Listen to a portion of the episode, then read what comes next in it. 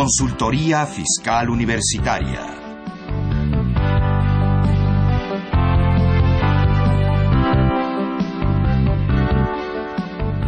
Un programa de Radio UNAM y de la Secretaría de Divulgación y Fomento Editorial de la Facultad de Contaduría y Administración.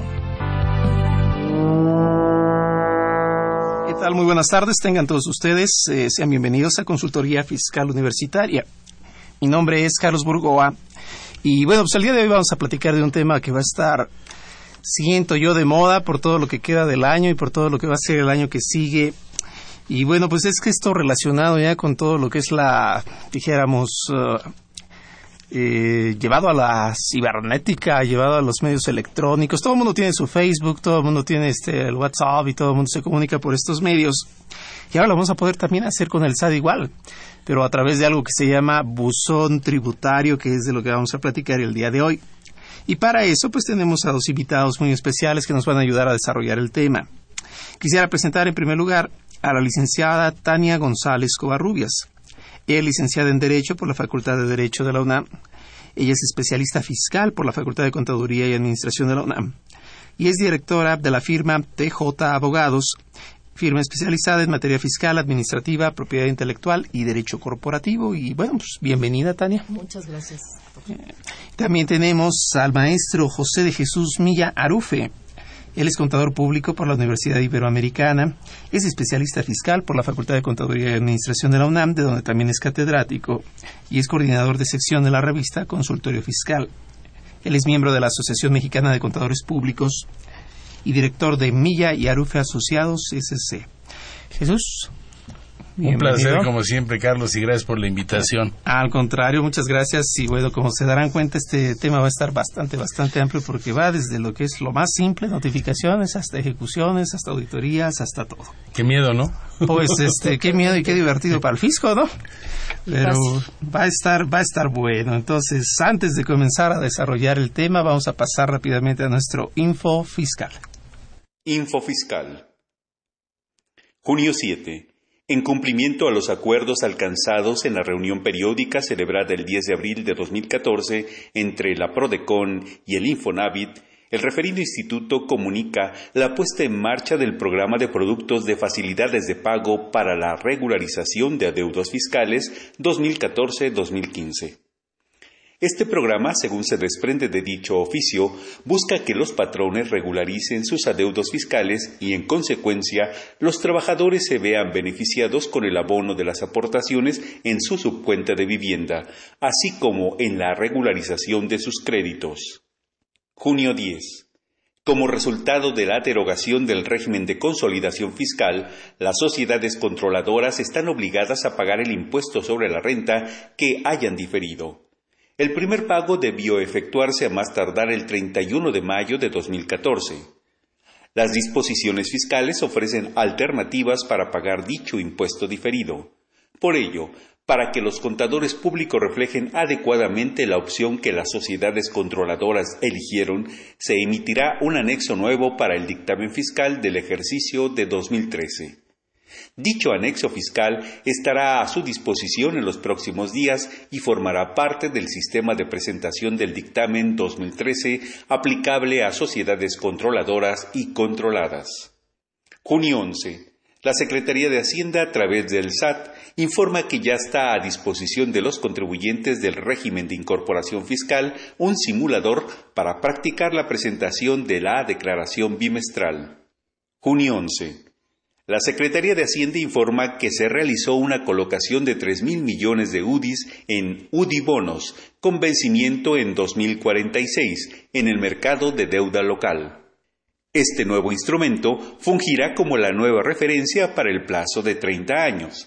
Paga un cupón de 4% anual y ofrece un rendimiento al vencimiento de 3.26% a los inversionistas que participaron en esta colocación.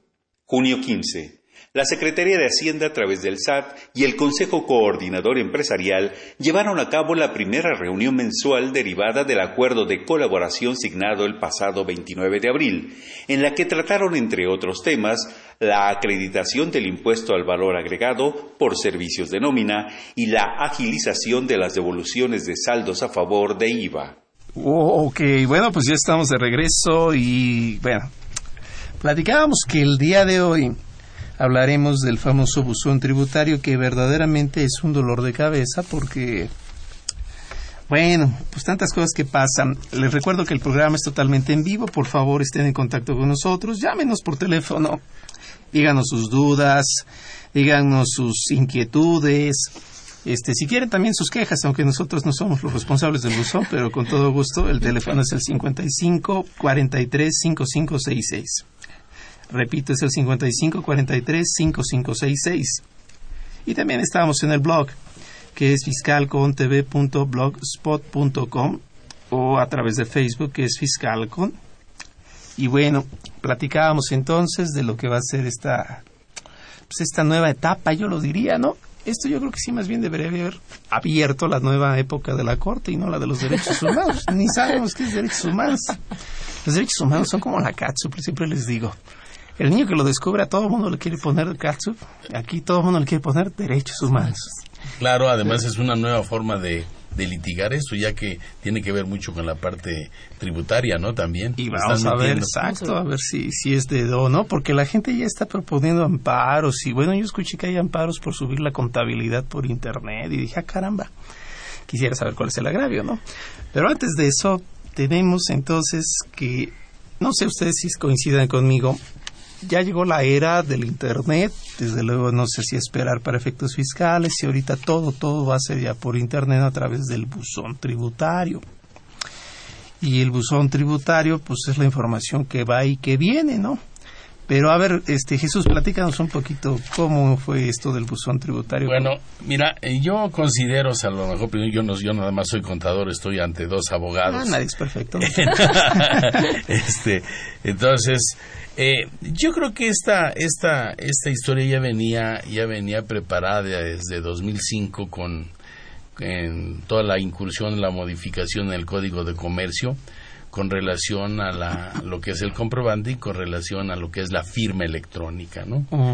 Que como vamos a ver más adelante, para efectos del buzón tributario, bueno, pues se necesita un certificado y una firma tanto del contribuyente como, como de nuestras autoridades que nos van a emitir, ¿no? Y entonces, eh, viene ya, ya está preparado desde mucho antes, nada más lo están tratando de, de meter ya a partir de este finales de junio, bueno, pues para personas morales que inicien ya con esto del buzón tributario, que se me hace muy complicado porque en la ciudad, en esta República Mexicana, pues no porque seas persona moral o persona física, tienes acceso a Internet o tienes eh, en áreas, todo mundo tiene acceso a Internet, ¿no? Entonces se me hace muy, muy, muy complicado en algunas zonas. Y obviamente van a salir reglas, aunque ahorita hay tres reglas que ya comentaremos aquí y que comentamos antes con Tania antes de la entrada al, programa, eh, pues realmente son, son tres reglas que tienen que venir muchísimo más porque somos conejillos de indias. En todo lo que es esta reforma fiscal, somos conejillos de indias. Se va a ir levantando el elefante artrítico para echarlo a andar. Hay que empezar a, poner reglas, hay que empezar a poner unas licitaciones para poder caminar, ¿no? Entonces, y eso va a pasar con el buzón tributario, seguro. Así es, yo recuerdo cuando era chico y no hace mucho para que no salgan lobos por ahí. De chico a mí no me tocó el celular, incluso me tocó el teléfono que todavía era con el disco que giraba y si te equivocabas te daba un coraje volver a empezar. Me tocó principalmente los teléfonos de la calle que eran gratis cuando fue la época del temblor 85. Pero hoy en día todos los niños tienen pues, su teléfono celular.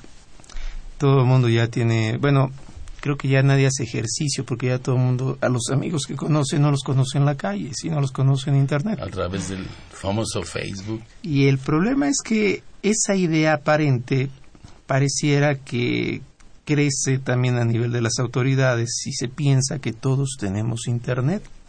Desafortunadamente, no todo México es la Avenida Hidalgo y no todo México es el DF. Hay zonas que no tienen internet, bueno, apenas si tienen servicios bancarios. ¿Y cómo ves eso, Tania?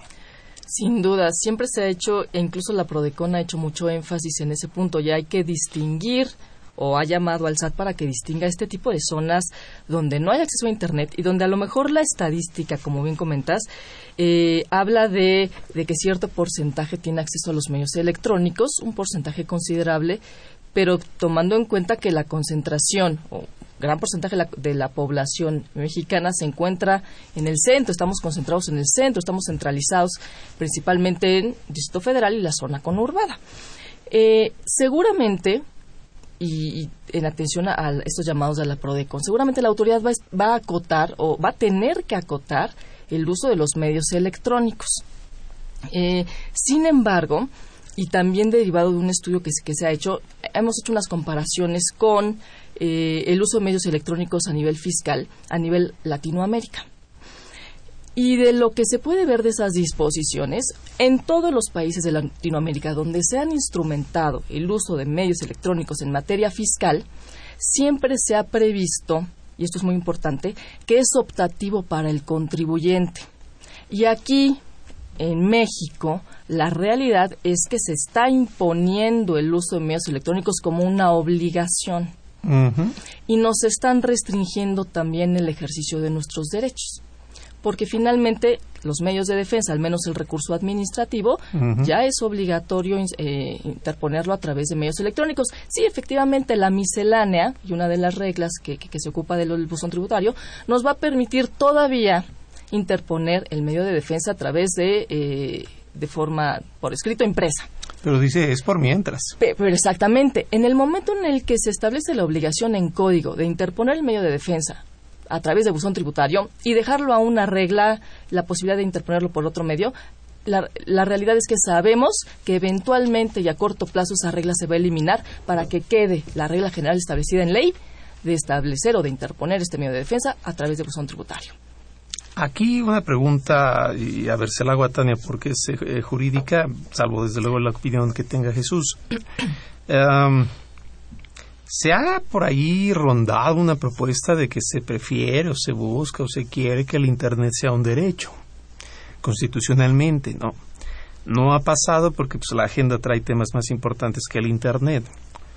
Pero el fisco no lo ve así la exigencia tácita, porque verdaderamente es tácita o perlocutiva, como lo queramos llamar, de que todo el mundo tenga Internet, porque pues de otra forma no se puede. Sabemos que en el buzón ahorita nos platica Jesús con detalle cómo va a funcionar. Eso sería de alguna manera una antinomia, sería lagunoso, sería inconstitucional. ¿Cuál sería tu opinión ahí, de considerar el derecho al Internet como derecho humano? No, más bien de exigir el buzón tributario o a través de un Internet si previamente el Internet no es un derecho. Ah, claro, claro.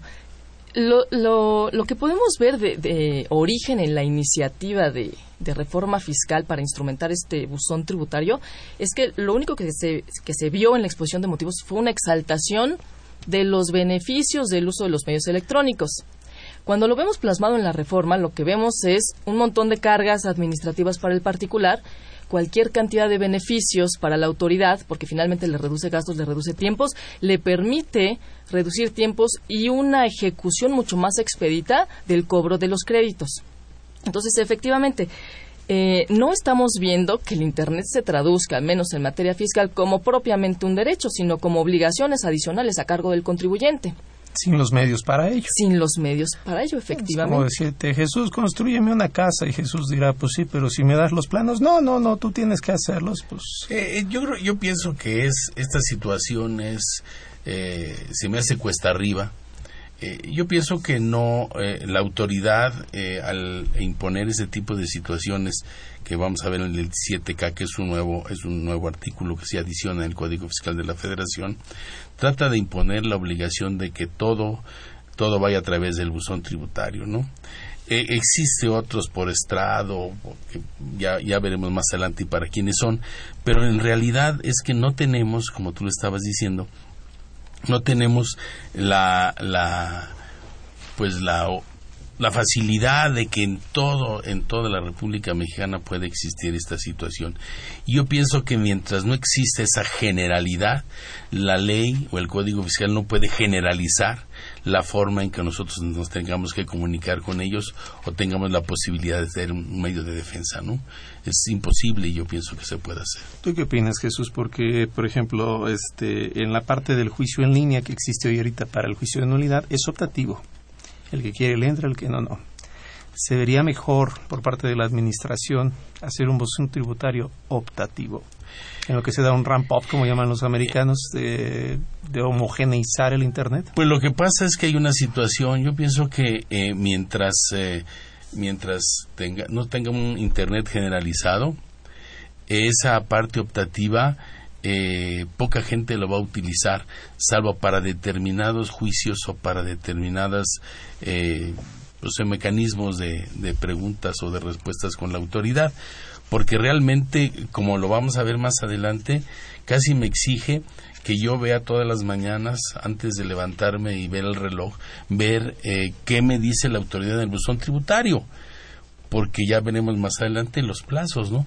Entonces es un muy, muy, muy, muy agresivo que yo, yo pueda estar y dice que en cualquier, dentro de las facilidades, que en cualquier lugar lo puedo ver, que en cualquier lugar lo puedo. Eso es mentira porque está suponiendo que existe Internet en toda, en toda la República Mexicana. Si lo pone como optativo, ¿sí me explico?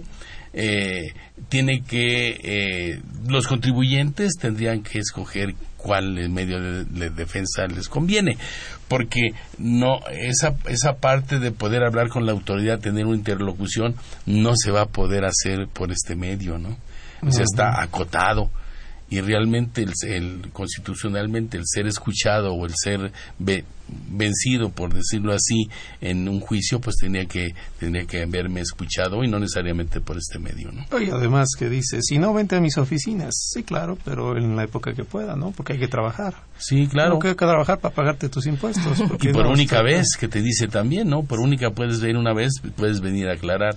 Eh, se me hace muy complicado ¿no? yo creo que el hecho perdón de haberlo previsto como si lo hubiera hecho, yo creo que se hubiera salvaguardado y, digamos, se hubiera curado en salud. Primero, porque hubieran todos al menos estado contentos, decir, bueno, es optativo, yo puedo seguir teniendo, realizando mis trámites de forma presencial y lo que yo quiera sí lo manejo por buzón tributario. Y al mismo tiempo la autoridad se habría dado a sí misma la posibilidad de ir alcanzando eh, todos aquellos lugares o zonas o preparando el terreno para en un futuro irse creciendo, ¿no? Para en un Generando la idea. Exactamente. Hay que vender la idea. O sea, ya no es una imposición a la antigüita, ¿no? Porque, porque es cierto, sí tiene, sus, sí tiene sus beneficios los medios electrónicos. Sí me va a eh, evitar tener que irme a formar o sacar una cita. Sí me va a permitir presentar avisos de forma aparentemente inmediata. El problema también es que sabemos que la plataforma del SAT no es suficientemente fuerte o no está preparada, porque a lo mejor accedemos y, y, digamos, me llega el aviso, sí recibo el aviso de que tengo una notificación en buzón tributario. Ahora accede a la plataforma del SAT no es fácil tampoco acceder a la plataforma del SAT porque... No es Google. Sí, exactamente. No, no, es, además está, está muy, No siempre puedo generar mis comprobantes en forma ah, inmediata. me saca del sistema, se les cae el sistema, eh, no puedo entrar. Son problemas que se enfrentan los contribuyentes y los contadores día a día todo el tiempo. Y fíjate, Tania, que ahorita que lo comentas, y yo quisiera invitar a la gente que nos escucha a que tome conciencia de ello. El buzón tributario es solamente un poquitito del Internet se avecina ya que todos los contribuyentes tengan que subir su contabilidad por Internet, lo que dará pauta a que realicen auditorías por Internet. Entonces, el buzón tributario, como dijéramos, es la punta del iceberg, porque se avecina toda una, vamos, México no es reconocido por tecnología. Me lo dijeron Japón, con el debido respeto que se merece mi país, que pues, lo quiero, pues aquí vivo. por supuesto. Pero hay que reconocer nuestras limitantes, exacto. No es un país de tecnología México. Y bueno, aquí el 17K del Código Fiscal, platicábamos, el 17K que está cañón, es el que habla del buzón tributario y dice es tanto para la información que mando como la que recibo. ¿Qué quiere decir? Quiero devoluciones, por ahí va a ser. Me hacen unos requerimientos, por ahí va a ser esto ha dejado en la práctica, y no lo miento porque verdaderamente es experiencia de clientes, que los eh, notificadores ya saben que se quedan sin trabajo.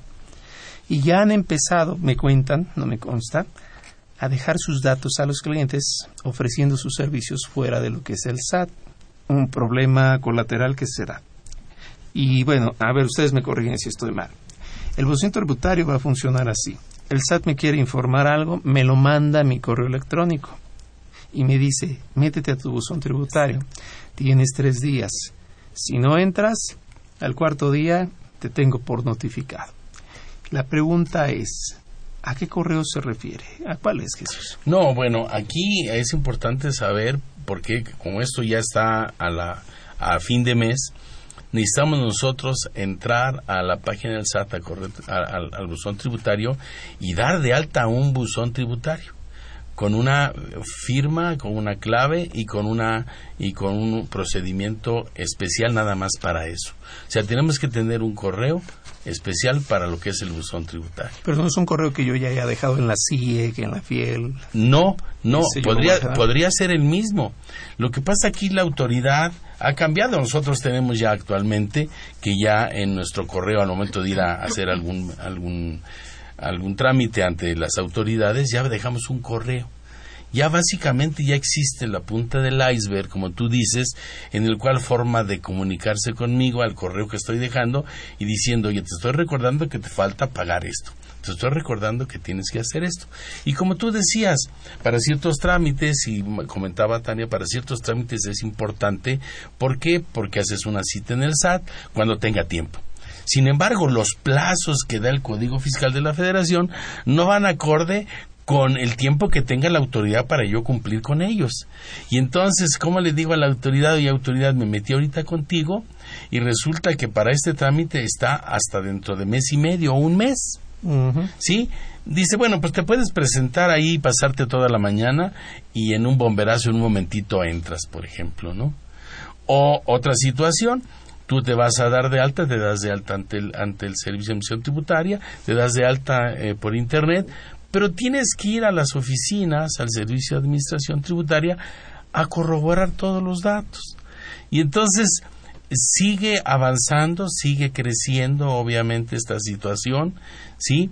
Que de alguna, de alguna forma, eh, pues la autoridad nos está, nos está, nos está llevando a la punta del iceberg y ojalá, y ojalá y sea sea eh, que nos den el tiempo necesario, ¿no? Híjole, entonces esto es, si no lo abro, estoy notificado. No, eso no es, no es solo ese problema. Primer paso, primer problema al que nos, nos enfrentaríamos. No solo revisa tu correo electrónico todos los días, revisa la bandeja del spam, porque qué tal que el aviso llegó ahí. Podrías nunca enterarte de ese aviso. Claro, claro, Se te van los cuatro días y te tienen por notificado. A lo mejor el requerimiento es en 10 días eh, tráeme esta documentación, se te va multa. Te tienen por, te empiezan a tener por no localizado, te cancelan tu certificado sello digital. Bueno, es, es una consecuencia, puede generar unas consecuencias. También por problemas de servidor pudiera no llegar. Exactamente. ¿Cuántas veces no ha pasado que un correo, pues todo tiende a fallar, ¿no? Todo tiende a fallar, exactamente. Y más en las cuestiones de tecnología, en donde por más avanzados que estemos, no es infalible la comunicación por correo electrónico. Porque vamos a verlo en ambos sentidos. A mí me mandan un documento, como bien dice Tania, y quizás falló mi servidor porque pues no es la mano de Dios, siempre va a estar disponible a cualquier error y no me llegó.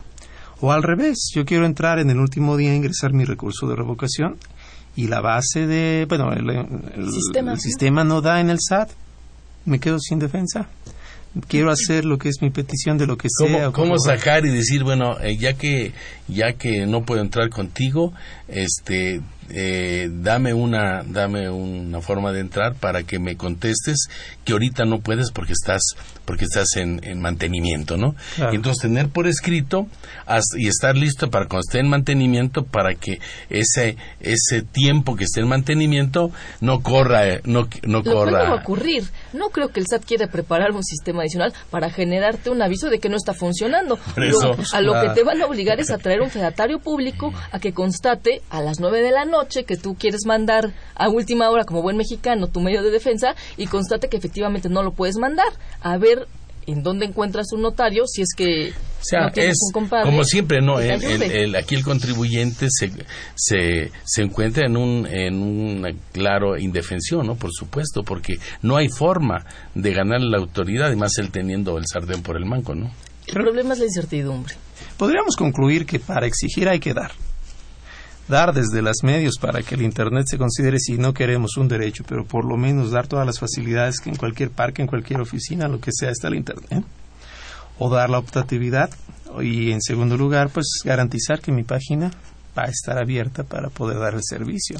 ¿Y cuánto me va a costar? Porque si la autoridad es para la autoridad, no sería justo que le costara al contribuyente pagar un servicio de Internet. Así es. ¿No? Si lo quieres así. Ah, porque todos los FDI ya son por Internet. Claro. El fin de semana estuve en un lugar fuera de México, en una ciudad ahí en provincia, y pasé por un lugar donde vendían libros, una feria de libros. Entonces estuve tentado a comprarlos, pero ya no lo hice porque sabía que nadie me iba a dar mis FDI. Entonces, bueno, ¿cómo podemos llegar a estos extremos? No, te dice yo te lo envío, ¿no? Ah, pues, pues, solamente pagarle con... No, pues es en la calle, pues nadie... Sí, me explico, o sea, bueno, y eso ya, ya estás hablando de otro contribuyente que no tiene un lugar fijo y que tiene también ciertas obligaciones como esto de Pero es que esas ferias de libros se hacen en cualquier lugar y más en provincia donde la información no llega. Entonces, bueno, damos gracias de que haya esos lugares y exigirles CFDI. Bueno, es absurdo. Ahora, el CFDI, perdón, el CFDI, el buzón tributario, Jesús, ¿hasta dónde va a llegar? ¿Qué es lo que va a contener? ¿Cuál es su alcance y su contenido? Pues mira, eh, esto lo, eh, esta, esta situación del buzón tributario mm, lo podemos ver, lo tenemos eh, obviamente dentro del artículo 38 del Código Fiscal de la Federación donde se habla de los actos administrativos y sus formalidades. Tenemos la primera parte que habla de lo que es el buzón tributario, sí, y tenemos otras, eh, aparte, formas de, que nos van a dar a conocer esto, que son eh, por medio de resoluciones impresas, por medio de documentos de documentos, eh, si, por ejemplo, si el contribuyente murió, si el contribuyente no es localizado, ¿sí? Tenemos por edictos, tenemos por estrados, tenemos las notificaciones por terceros, ¿sí? Entonces, eh, no sé, podríamos empezar por lo que es la situación que nos marca el artículo 134 del código, que habla realmente que es lo que es la reforma del correo del correo certificado, la notificación, ¿no? Que tiene que venir eh, expresa, eh, hago la aclaración, tienes que antes dar de alta tu correo dentro de tu buzón tributario para que surta estos efectos y entonces venga el acta y haya un acuse de recibo también nos habla de que necesitamos tener un acuse de, haber, de haberlo recibido y eh, que esta notificación al momento de realizarse tenemos eh, tres días, como tú lo mencionas hace un momento, tres días para eh, contestar, ¿de acuerdo? con las limitaciones ya, ya, ya platicadas, ¿no? Entonces, esta, este, este mecanismo que utiliza la autoridad, como ya este, obviamente eh, lo hemos platicado ampliamente, bueno, eh, no sé, eh, por ejemplo, cómo vamos a conocer la firma de la firma electrónica de el funcionario que nos está emitiendo. Ese yo le veo un gran problema.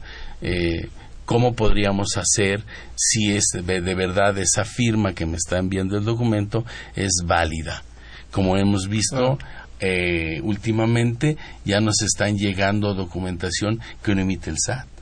¿De acuerdo? No sé si tú tengas experiencia en esto, Tania, con relación a documentos y que el mismo SAT te dice, hay documentos que no estoy enviando, favor de rechecar si este documento corresponde al real, ¿no? los correos que no son del SAT. Exactamente.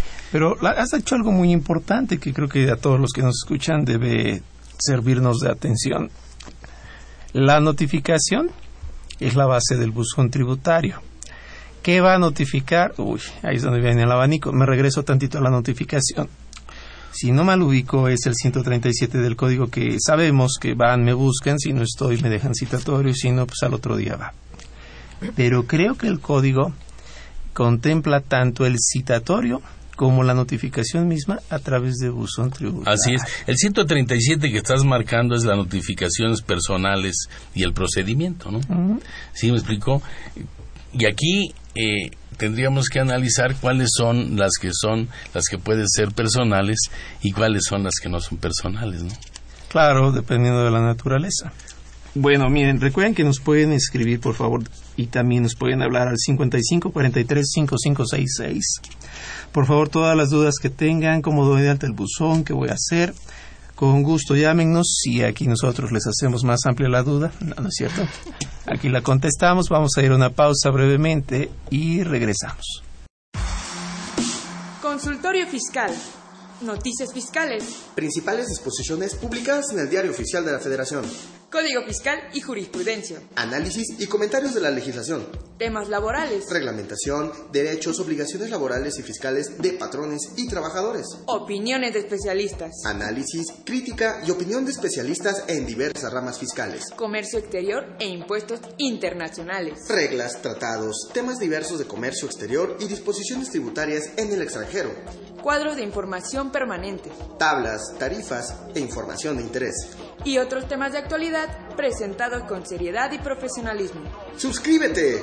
En http diagonal diagonal consultoriofiscalunam.mx o llama al 5616-1355 o 5622-8310 o envía un correo a publishing arroba correofca.unam.mx. También lo puedes hacer a través de nuestra tienda electrónica http dos puntos, diagonal diagonal publishing.fca.unam.mx. Consultorio Fiscal. Más que una revista, un servicio de asesoría y orientación a la comunidad. fuerza. Bueno, pues estamos ya de regreso y es que este tema, la verdad, a mí me llamó la atención. ¿Qué? ¿El SAT acaso va a sacar una aplicación así de esas de Store y cosas así para que pueda cargar mi buzón tributario? Yo lo haría, ¿no? O sea, va a ser lo mismo. Ahorita en el intermedio estaba platicando Tania, dice que este que antes de antes del buzón eh, obviamente existía la, la posibilidad de una notificación ¿no? ahora qué pasa Tania tú a ver nada más rápido rápido déjame le comento a todos los que nos escuchan que pueden llevarse cinco revistas bueno se van a regalar cinco revistas, porque si no luego va a ser problema de interpretación. A las primeras cinco personas que nos llamen se van a llevar un original de la revista número 595 de Consultorio Fiscal y les repito los teléfonos es el 5543-5566. Va otra vez es el 5543-5566. Y dado que el tema es muy oscuro, solamente llámenos y griten ¡Viva México! ¿Y que le va a ganar ahora a quién? ¿Contra quién sigue? Pues va con uno de los... De, eh, eh, hoy, hoy sabemos si pasamos o no realmente. Tenemos tres puntos nada más. Esas nada más que digan, viva Memo Ochoa, y ya con eso. él sí cumple. bueno, él sí tuvo suerte. Es que hay un mote ahí este, jugando con yo política. Yo soy Memo Ochoa, sí. Así, ok, perdón Jesús, decías entonces. Entonces estábamos eh, comentando ahorita con Tania que es obligatorio. Bueno, ¿y qué pasaría ustedes como abogados que son, ¿qué pasaría si no tengo mi buzón tributario? La autoridad te va a notificar ahí y no te vas a enterar. Pero si yo no abro mi buzón, pues tengo que abrirlo yo. A ver, aquí vendría una pregunta primera. Para que todo el mundo nos entienda, el buzón tributario se da por default a través de un RFC. Y el correo al cual se va a dirigir, pensemos que yo nunca entro a darlo de alta. ¿A cuál es? Al que tengo registrado con ellos. No sé si sea por default, porque no, no existiría aquí lo que te, aquí lo que te dice para que para tener acceso a tu buzón tributario tienes que ser el RFC y la contraseña del buzón tributario. Y para lo cual si proporcionaste un correo electrónico ineludiblemente y ese te lo van a tomar. Ahí te va a llegar el aviso. Entonces que no sea el correo del contador, que no sea el del amigo, tiene que ser el mío, porque si de por sí es muy lejana la posibilidad de que me entere a tiempo, si tengo o de di el correo de alguien que me asesoró todavía está peor. No, eso es muy complicado. Yo en, yo en, mi caso yo tengo un correo, un correo de mis clientes. ¿Sí me explicó? Y que, mis clientes que van a, muchos de ellos que van a abrir su correo, por Dios santo. Entonces todos los avisos te van a llegar a ti y tú les vas a estar telefonando para que abran su buzón. Sí, te vas a hacer entonces, claro, entonces, ahora, ahora si cada uno de estos contribuyentes va a tener su buzón, Imagínense ustedes, contadores, ¿sí? Imagine, o abogados inclusive, si no lo abre, van a empezar a llegar una serie de requerimientos, una serie de problemas. O la revisión electrónica. O la revisión electrónica. Ese es el punto. A ver, ustedes corríjanme si voy mal. Este, ¿Qué se puede hacer a través del buzón tributario? Notificar. Todo. ¿Qué se puede notificar? Exacto. Todo. Todo, y hasta lo que no sabíamos. también se va a poder notificar. ¿Auditorías? Sí. ¿Ejecuciones? Sí. ¿Medios de defensa? Sí. Y hasta lo que se me está olvidando. Se dan cuenta todos los que nos escuchan que todo, todo, como bien dice Tania, va a ser a través de buzón tributario. ¿Me pueden auditar a través de buzón tributario? Y la respuesta es sí. Sabemos que si hay observaciones, a los representantes de las empresas se les van a hacer notar lo que va pasando. Quiero pensar que va a ser por buzón tributario. Sabemos que si hay observaciones, me las hacen notar a través de buzón tributario. Y me liquidan. A través de buzón tributario. ¿Quiero impugnar? a través de buzón tributario, me van a ejecutar a través de buzón tributario. O sea, la era de Tron ya se acerca, porque todo es a través de buzón. Sí, fíjate que en la página, fíjense que en la página del SAT, al relativo buzón tributario, dice, la primera vez que ingrese al buzón tributario, se debe de aceptar el aviso de actualización del correo electrónico. ¿Sí? Como que confirmas el correo electrónico que vas, que vas a señalar para el aviso. Ok, ¿y si no confirmo? lo van a Porque fíjate lo que dice. Eh, la por primera vez se debe de aceptar el aviso de actualización del correo tributario. ¿De acuerdo? Entonces, esto en la misma página del SAT está. Quiero pensar que es como cuando bajo una actualización de internet que me dice acepta. Faltan reglas definitivamente. Por, por, supuesto, a esto me todo refiero. se dejó a la miscelánea fiscal, que ese es otro problema para el contribuyente. No sabe, ya tiene la obligación encima, ya tiene la bola de nieve encima pero no sabe cómo, con qué, cuándo, con qué se come, nada, porque no hay reglas. Y la legislación, código fiscal, expresamente señala, conforme a las reglas generales que en su momento se emitan. Estamos a 15 días de que esto empieza a trabajar, empieza a funcionar. Como diría un amigo mío de Acatlán, el doctor González, a quien envío un saludo. Qué bueno que se les ocurrió último momento. Para variar. Porque de por sí no estamos bien preparados. ¿Y qué, qué cuánto falta para que entre para personas morales? Pues nada más, estamos al 30 de, en 30 de junio, primero de, julio. Y primero de julio para enviar la contabilidad. Para enviar la contabilidad. Yo creo que es por el mundial, ¿no? Que están esperando que no nos yo creo que Yo creo que sí están, yo creo que sí están, haciendo.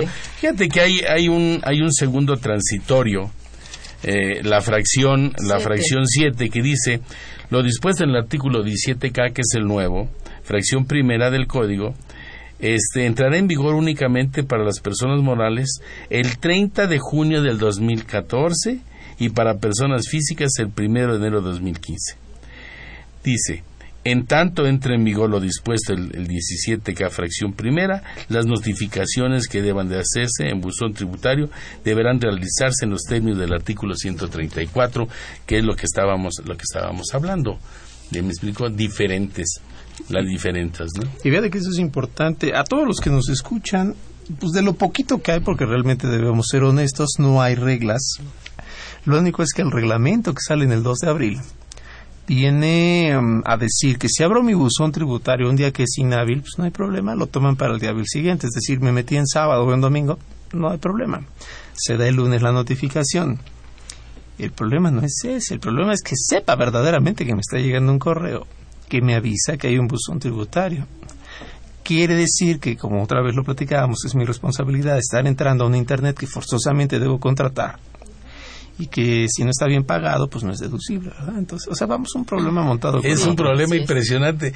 Es una eh, red. Es, lo que pasa es que la, la, autoridad vende, ¿no? ¿Cuáles son los beneficios? Entre otros, ¿no? Disminuye costos de traslado, dice la autoridad. Recibe información sobre beneficios y facilidades fiscales. Eso yo quisiera verlo. Se entrega de manera oportuna invitaciones a programas en materia fiscal recibe información útil para el cumplimiento de sus obligaciones y trámites fiscales. O sea, ya es el diario, el diario oficial. Yo lo compro, ¿no? ¿Dónde lo venden? Claro, claro. Sí, puede notificarse en cualquier momento y en cualquier lugar donde tenga una conexión, donde tenga una conexión de internet. Y ahí vienen ya los problemas. A ver, porque aquí voy a leer un artículo ahorita de lo que comentas, es el 152 del Código Fiscal. Me voy al caso de la ejecución, por la comodidad que acaba de vender el SAT con lo que leyó Jesús. Dice, el ejecutor designado por el jefe de la oficina exactora, ya sabemos todo lo que va a hacer, va a requerir de pago y si no se va a proceder con el embargo. Y dice, de esta diligencia se levantará acta circunstanciada de la que se entregará copia a la persona con quien se entienda la misma. Ojo, y se notificará al propietario de los bienes encargados a través del buzón tributario. Quiere decir, y yo no estoy presente en la diligencia, me embargan mis bienes, está mi encargado. Está bien, a él le dejan copia de la diligencia del acta y a mí me notifican por buzón tributario. Para que no se me olvide que sí pasó para que haya constancia de que sí es real. Pero antes, me imagino que para que la autoridad vaya a tu establecimiento y haga este procedimiento. Yo creo, que esto es. Aquí habría un problema de, acceso a la defensa y de, de derecho y garantía de audiencia. Aquí estamos partiendo del supuesto en donde los bienes del contribuyente no se encuentren en el domicilio fiscal, ya la autoridad, con motivo de la reforma, tiene la posibilidad o la facultad de realizar el embargo en donde se encuentren los bienes. Que exactamente es el párrafo siguiente, como bien lo comenta Tania. Dice, si la notificación del crédito deudado del requerimiento en su caso son las 12, ojo, la notificación del crédito o el requerimiento se hizo a través de buzón tributario, la diligencia se entenderá con la autoridad municipal o local en la circunscripción de los bienes, salvo que en el momento de iniciarse la diligencia compareciera el deudor. Entonces, quiere decir que va a haber línea entre ellos. Claro, para que el contribuyente nunca se entere y cuando se entere es que los bienes ya se remataron. Ya se, ya se, ya se los llevaron. Pues hay un problema de, de, garantía de audiencia y de acceso a la defensa. Como aquí la ley no dice que también se le va a notificar al contribuyente cuando se vayan a rematar, ¿no? No dice. No dice, se le va a enviar por buzón tributario. Y, y cuando se entienda la diligencia con la autoridad municipal, que, que eso es algo que como que todavía no me queda muy claro. O sea, entiendo que los bienes están en algún lugar distinto al domicilio fiscal del contribuyente. La autoridad no me notifica a mí que pretende trabar embargo. ¿cómo, vas a ver que esos bienes son, salvo que sean bienes inmuebles que tenga, obviamente, a eso se refiere. de acuerdo, que bienes inmuebles que sean eh, en otro, en que tenga dentro de su activo, ¿no? y que vaya a hacer eso. Pero, ¿y qué pasa si viene a buscarme a mí y yo tengo bienes que son tuyos, Carlos, o tuyos, Tania? Entonces empezamos a ver con una posible tercería, ¿no? De, demostrar que ese bien pues no, es embargable, porque yo tengo, o sea, yo me imagino que sigue decidiendo uno qué bienes eh, quiere uno poner en embargo, ¿no? Claro, esa posibilidad ya no existe. ya no existe. Ya no existe. Es juicio y entonces, imagínate, a juicio del ejecutor viene y entonces, ¿qué pasa con el artículo 157 de los bienes inembargables? Claro. ¿Sí me explico? Nunca existido. Nunca existieron. Y como dice que es a juicio del ejecutor, pues bendito sea Dios, no tendríamos que irnos allá al 400 y tantos del Código de Comercio porque será a juicio realmente no del ejecutor, ¿no? Hay otro artículo que vale la pena, digo, para todos los que nos escuchan, insisto, hay varios, el 53B el Código Fiscal que habla de las revisiones electrónicas. Como tal, pues hace mención de que se va a hacer obviamente una preliquidación con base en la documentación y más que nada con base en la contabilidad que los contribuyentes van a estar subiendo mes a mes al Internet.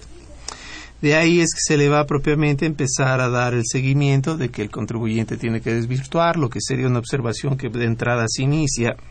Y todo esto, todo esto es a través de un tributario. Quiere decir, en pocas palabras, la autoridad ya tiene mi contabilidad. Y esto es una novedad, porque antes la contabilidad solo la tenía cuando me auditaba. Ahorita yo se la mando en avanzada mes a mes. ¿Y qué pasa? Un buen mes no le gusta lo que pasa. Yo tengo 10 folios de una, de una este, secuencia de facturas, por llamarlo así. Y me dirá el SAT, oye, yo te di 15, nada más tienes 10, ¿qué pasó? Pero me lo va a decir todo por internet la sensibilidad es igual el explicar y todo. O sea, ¿cómo va a funcionar eso? ¿Cuáles son los medios de prueba que van a aceptar? ¿Se los puedo subir? ¿Cómo los puedo hacer llegar? Por contratos, montón de, sucesión. montón de reglas, reglas. montón de reglas. Reglas. Es el elefante artrítico que van a empezar. Reglas Y- que tenían que establecerse a través de una ley y no a por través de reglas generales. porque, Claro. porque ahora resulta que en- en la- en nuestras autoridades, en la Secretaría de Hacienda o en la Administración o en la, o en, o en la Servicio de Administración Tributaria, ya legislan a través de una regla. La pregunta es, ¿todo esto modifica algún elemento de la relación tributaria? Como para decir, oye, me estás modificando una base, me estás modificando un objeto. Me- ¿Sí me explicó?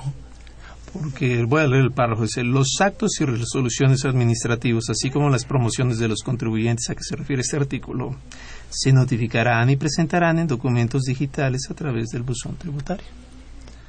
Y como bien dices, ¿cómo viene esto a cambiar? No, y el valor probatorio que se les va a dar a los documentos que tú aportes para desvirtuar las observaciones que te realice la autoridad, además del problema ya por sí mismo que implica una revisión electrónica, que no es más que un procedimiento más que sumario, en donde eh, tu posibilidad de defensa es limitadísima ¿Qué, si- donde qué significa sumario? con unos plazos reducidos. Sí, sí. Exacto. No que se lo, O sea, no, no, que sí, se lo no, no, no, que va, bueno, casi.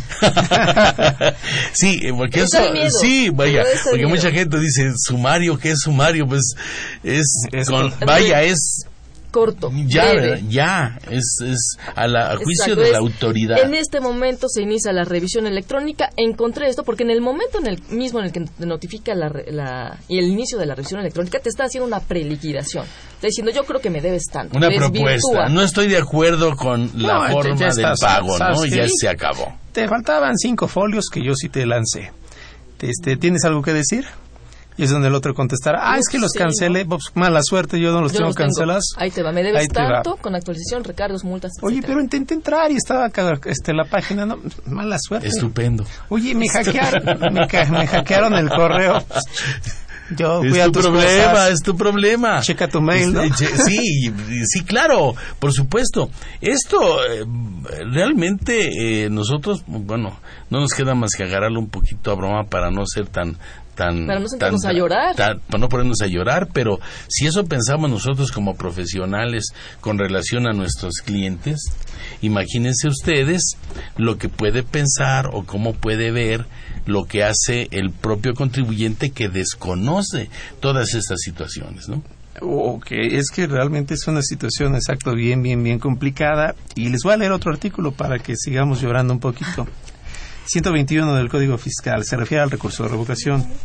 El recurso deberá presentarse, ojo, no es podrá, deberá Exacto, presentarse a través del buzón tributario dentro de los 30 días siguientes a aquel en que haya surtido efecto su notificación. Abusados. Eh, de 30 días siguientes a través del buzón tributario en que surtió efecto es la notificación. 137 del Código Fiscal, cuando no la notificación se efectúe personalmente. La autoridad comunicará el citatorio de referencia a través del buzón tributario. El citatorio será siempre para la hora señalada al día siguiente. Esta se hará por medio del buzón tributario. ¿Qué esto y qué el otro? O sea, Buzón se va, tributario. se va a equiparar en algún momento la notificación personal a la de buzón tributario. Prácticamente, si tú ves todas las disposiciones que se refieren a notificaciones personales, Todo, todo, siempre todo. tiene la opción de personal o por buzón tributario. Eventualmente, yo creo que la intención es que en un futuro no muy lejano ya no haya notificaciones personales. Que todo sea por buzón tributario o por medios electrónicos. Ahora, en la relación con el contribuyente, antes de ir a lo contencioso, Jesús, ¿tú cómo la ves? ¿El contribuyente está preparado? Bueno, como lo hemos pla- como lo hemos platicado y comenté un poquito an- antes de esta esta pregunta, obviamente no está preparado, no está preparado. Mire, eh, se ha- se han hecho algunas jornadas para los contribuyentes del régimen de incorporación fiscal. Hay contribuyentes que no saben leer, contribuyentes que no saben escribir. Sí, cierto. ¿Sí me explicó? Entonces, primero, eh, tenemos un, gran, un, un- un grandísimo problema. Primero, una brecha generacional extraordinaria. Porque si tú hablabas hace rato de los teléfonos, yo te quiero decir que, este, y no quiero que hagan cuentas, que cuando yo quería ver eh, la, las, las computadoras, tenía yo que irme a ver una película del santo para ver esas computadoras enormes con discos enormes y a temperatura muy especial. Entonces, para muchos, para muchos de nosotros nos ha costado trabajo incursionar a la, a la parte electrónica. Lo que los niños agarran y es con una facilidad impresionante, para la mayoría de las personas y de los empresarios, no se han metido ni saben meterse y usar el Internet o el Facebook. Y eso que dices es cierto, y me voy a atrever a, a interrumpirte por esto. Sí es cierto que cualquier niño sabe usar un celular, sí es cierto que cualquier pequeño sabe usar un iPad y puede entrar a Internet. Lo único cierto también es que si yo a mis estudiantes, y yo creo que ustedes también me lo podrán decir, si yo a mis alumnos les digo que entren a jugar con la base del SAT, no pueden, porque no hay demo. No, no. Solo entras si tienes tu ciel, digo, tu CIEC o tu fiel. Ajá. Pero, ojo, sí es cierto, es Internet, pero no es accesible a todos. No hay demo que permita adaptarse ni siquiera a la de los avisos de actividades Pero vulnerables. si, pero si ni el propio SAT sabe además- utilizar su sí, demo. Y además la plataforma no es amigable, No da la pauta. no, no ayuda. Es, es, es totalmente eh, como que de otro mundo, ¿no? Toda esta cuestión. ¿Y qué tan cierto sería, Tania, que esto se puede tornar inconstitucional? Pues ¿Qué puede hacer un contribuyente? ante la falta de certeza, yo creo que sí, y, y hablábamos antes de que empezara el programa relativo a, a ahorita la nueva obligación de, de subir la contabilidad. Pues a falta de reglas concretas, que no sabemos cómo vamos a jugar, qué sistema va a regir, porque finalmente otra vez, insisto, todo quedó en manos de la, la resolución miscelánea o de reglas de carácter general, pues el contribuyente no sabe cómo vamos a jugar, ni los especialistas saben cómo vamos a jugar. Yo creo que ni el propio SAT sabe cómo va a jugar. yo ¿eh? creo que también se le está jugando. Somos conejillos Se le indios. está jugando para ver más o menos cómo funciona, cómo vamos Cómo saliendo, estamos reaccionando. cómo se va instrumentando. En otros países ya funciona eso. En Estados Unidos, pensando de que es punta de, de bueno, es un país De lanza, de lanza, así es. O sea, funciona. No creo que funcione. O lo hacen así o es a la antigüita. No, no creo que funcione eh, eh, en- con la amplitud que pretenden hacerlo nuestras autoridades. Sí, como que no, que yo sepa en los Estados Unidos no es así. Los juicios son juicios, nada de por internet y este las notificaciones son todavía igual. Y miren, por ejemplo, Sandra Velázquez nos hace una pregunta y dice, ¿cómo se va a subir la información contable al primero de julio y si es para personas morales y físicas? Bueno, eh, lo que pasa es que recordemos que esta obligación de subir la contabilidad, que es lo nuevo que sale en el reglamento del Código Fiscal de la Federación, sí, nos tienen que dar primero eh, eh, los formatos o las eh, eh, los, las cuentas en las cuales tenemos que tenemos que llenar lo que ellos quieren.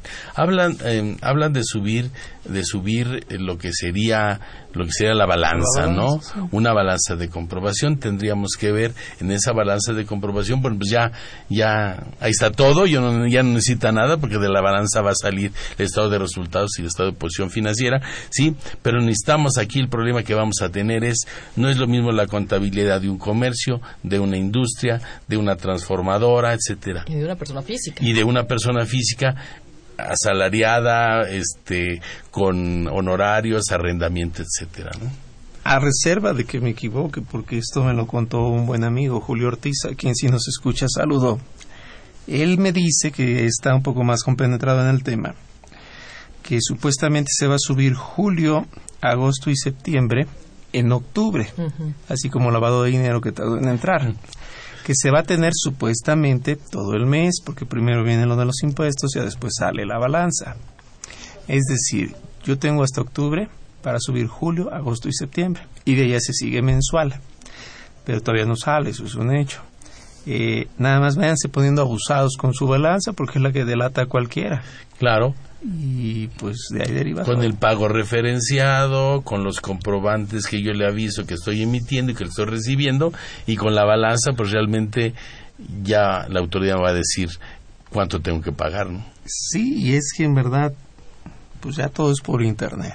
Y si, si me permite regresar al tema de la inconstitucionalidad, Ajá. Teníamos, bueno, estábamos preguntando, bueno, ¿cuál sería el agravio en contra de esta disposición que nos obliga a enviar la contabilidad mes con mes?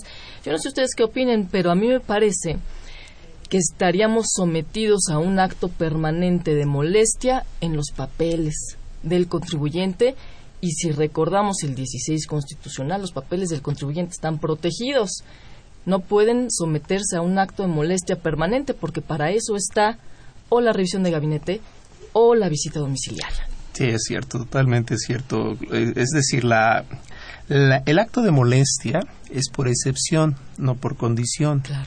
Y ahorita lo que está pasando es que se vuelve condición y ya no excepción. Una Exactamente. que lo fundamenta y motiva, pues está muy, muy, muy grave. Todavía hay una revista, por favor llámenos porque yo no me la quiero llevar cargando a mi casa. Es, recuerden, nos llaman y nada más nos gritan, este, viva quién, Memo Ochoa. El 5543-5566, repito, 5543-5566. Entonces, es cierto, el acto de molestia se vuelve permanente, no es excepcional como lo prevé la Constitución. Si bien es cierto, dice que mandamiento por escrito no implica por impreso, pero lo más importante que es sustancia, no la forma, sino sustancia es que es excepción y no condición. Sí, además el mismo código eh, el mismo código de comercio nos habla con esto que estás marcando del, del, del, del documento, ¿no? Del documento y de la validez del documento y de la firma por medios electrónicos, ¿no? Sí, entonces que eso ya viene, ya viene, ya viene de tiempo atrás. Y imagínense eh, eh, el qué pasa si el contador que tiene la empresa no es hábil y comete errores la autoridad dice, oye, cometí un error, pues dices tú, oye, pues haz un asiento de ajuste y vámonos, ¿no? Y ya lo vamos resolviendo aquí. Ahora tú me mandas un comprobante, eh, por un error me mandas un comprobante a mí y entonces la autoridad se va a dar cuenta, o a, tengo una contabilidad llena de errores que son personales o provocados por terceros, ¿no? Entonces, es el, el factor humano, el factor humano lo está dejando a, de un, a un lado, ¿no? Sin duda. Sí. Entonces, está muy, está muy complicado. Yo pienso que esto va a tener un proceso todavía, van a salir muchas reglas y seguimos jugando al conejillo de indias a ver a ver cómo vamos reaccionando para que la autoridad vaya de alguna forma acotando esta acción porque ni ella sabe cómo lo quiere hacer. Claro, eso es un tema que no se ha resuelto en lo técnico, que sería lo principal. Bueno, y los legisladores que hicieron esto, pues por supuesto, No, pues no, ni idea, ¿no? manos. Yo Por creo que lo van a dejar a la estadística. El va a decir, vamos a ver cuánta gente ha estado accediendo a su buzón tributario desde antes de, de que entrara en vigor en el primer año. Yo creo que va a ser una evaluación a lo mejor los primeros seis meses. En función de eso, yo creo que va a emitir reglas, bueno, estos sectores, a lo mejor un plazo adicional o, o, o que sea de carácter optativo, necesariamente lo va a tener que acotar y lo va a acotar a través de reglas. Y además, hasta en los tinacos hay niveles, ¿no? Porque si una moral tiene la capacidad de hacer todo lo que quiere el SAT, porque hay personas morales chiquitititas que a lo mejor fueron obligadas de algunas circunstancias a hacerse persona moral, ¿no? Y que además ya, ya vas- yo creo que esto también nos, nos somete a una carga administrativa y a estar dedicando tiempo eh, valioso que, que la gente quisiera para trabajar, para generar ingresos, para cumplir con las obligaciones formales. la OCDE ha dicho, porque luego México se mide por la OCDE. Le encanta, le encanta. ¿La OCDE ha dicho algo que tenga que ser por medios digitales electrónicos? No, no, sé, no, no sea, realmente no pero sea. siempre es la comparación, ¿no? Eh, digo, es el Como si precio, estuviéramos Claro, al nivel, por estar dentro de- estar por dentro estar del primer dentro de, mundo, ¿no? ¿no? De los países de VIP. Sí. Entonces siempre se ha estado presionando a México. Tienes que ahí está la ley antilavado, no es otra cosa más que la consecuencia de la presión a nivel internacional, no un interés de, de- de combatir efectivamente el narcotráfico. Pero ese efecto es triste porque me lo voy a permitir decir, insisto nuevamente con todo cariño a mi país. No hablo del país, sino de las decisiones que se toman. México es como el niño poco popular que quiere estar yendo a los scouts, que quiere estar a la fiesta, que quiere estar para que todo el mundo lo vea. Los moles. Mientras que el niño famoso pues, escoge a qué fiestas va. Pensemos Estados Unidos, decide Sí. a cuál entra, pero México entra a la Claro. Corte Interamericana, entra este, a la CDE, entra al GAFI, entonces con uno queda mal. No, pues no ahora, nos toca acampar y resulta que llevas periódicos, ¿no? Pues sí. me explico? Pero yo estoy en el Pero medio. ya estoy Exacto, dentro. y las implicaciones las paga la población. ¿no? Ok. Finalmente la consecuencia es esa. Sí. La indefensión, yo pienso que esto es, esto es una, un, es agresivísimo, así como lo quiere poner la autoridad, agresivísimo para los contribuyentes, la inmensa mayoría de los contribuyentes. Porque si vemos el grueso de contribuyentes, yo creo que el 90% o más son pequeños contribuyentes o pequeñas personas morales, que son personas físicas también, sí, muy pequeños que, que este tipo de situaciones es demasiada carga administrativa. Como que el costo de la tecnología va a pesar porque no todos los negocios ni todas las ramas de la industria se llevan por tecnología. No creo que pueda vender un ganado a través de Internet. Me refiero no tan fácil como lo que es la costumbre que se vive en México. No se puede manejar en central de abastos tan fácil. Existe, pues, pero el punto es la tecnología que tanto invade si no está preparado el país con los insumos suficientes para ello es, es, es, es muy agresivo. Es parte de todo, todo un plan para de control, ¿no? En donde no puede hacer un movimiento sin que se entere la autoridad fiscal. Ya la interrelación y la intercomunicación que hay entre el SAT y todas las autoridades, todas, ¿eh? No solo Seguro Social, no solo Infonavit, registro público, eh, también tenemos INPI. Y bueno, si me, si me, eh, si me dejan tocar el punto, ahora los juicios en línea, si uno quiere acceder al juicio en línea, va a utilizar o tiene que contar con su fiel. Ah, sí, porque, Entonces yo, supuestamente con la intención de que se va a utilizar la plataforma del SAT, porque le iba a salir muy caro al Tribunal Fiscal esa situación. Yo no estaría yo tan segura de que así fue. De que, de que solamente fuera eso. Bueno, pues hemos llegado prácticamente al final, pero recuerden que mañana estamos por internet en televisión y se repite el sábado en TV UNAM. Y bueno, de momento pues los invitamos a que nos sintonicen nuevamente para la siguiente semana que vamos a seguir platicando del buzón tributario. Nada más quisiera agradecer a nuestros invitados, a Jesús Milla Arufe. Muchísimas gracias. Al contrario, a Tania González Covarrubias. Gracias por la invitación, Carlos. Al contrario, y bueno, esta es una producción por parte de la Secretaría de Divulgación y Fomento Editorial de la Facultad de Contaduría y Administración. Estuvo Alberto Cacique, Eber Méndez, Lucía Ocaña, Margarita Campillo, Juan Flandes. Y la Facultad de Contaduría y Administración agradece a los conductores e invitados de este programa quienes participan de forma honoraria y la opinión expresada por ellos durante la transmisión del mismo refleja únicamente su postura personal y no precisamente de la institución. Y quiero agradecer como siempre cada semana a Socorro Montes quien estuvo en la producción y en los controles técnicos. Vámonos a comer por buzón tributario para que lleguemos rápido y nos vemos la siguiente semana. Hasta.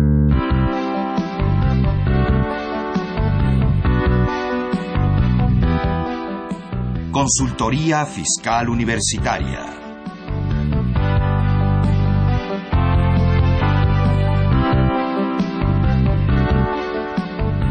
Un programa de Radio UNAM y de la Secretaría de Divulgación y Fomento Editorial de la Facultad de Contaduría y Administración.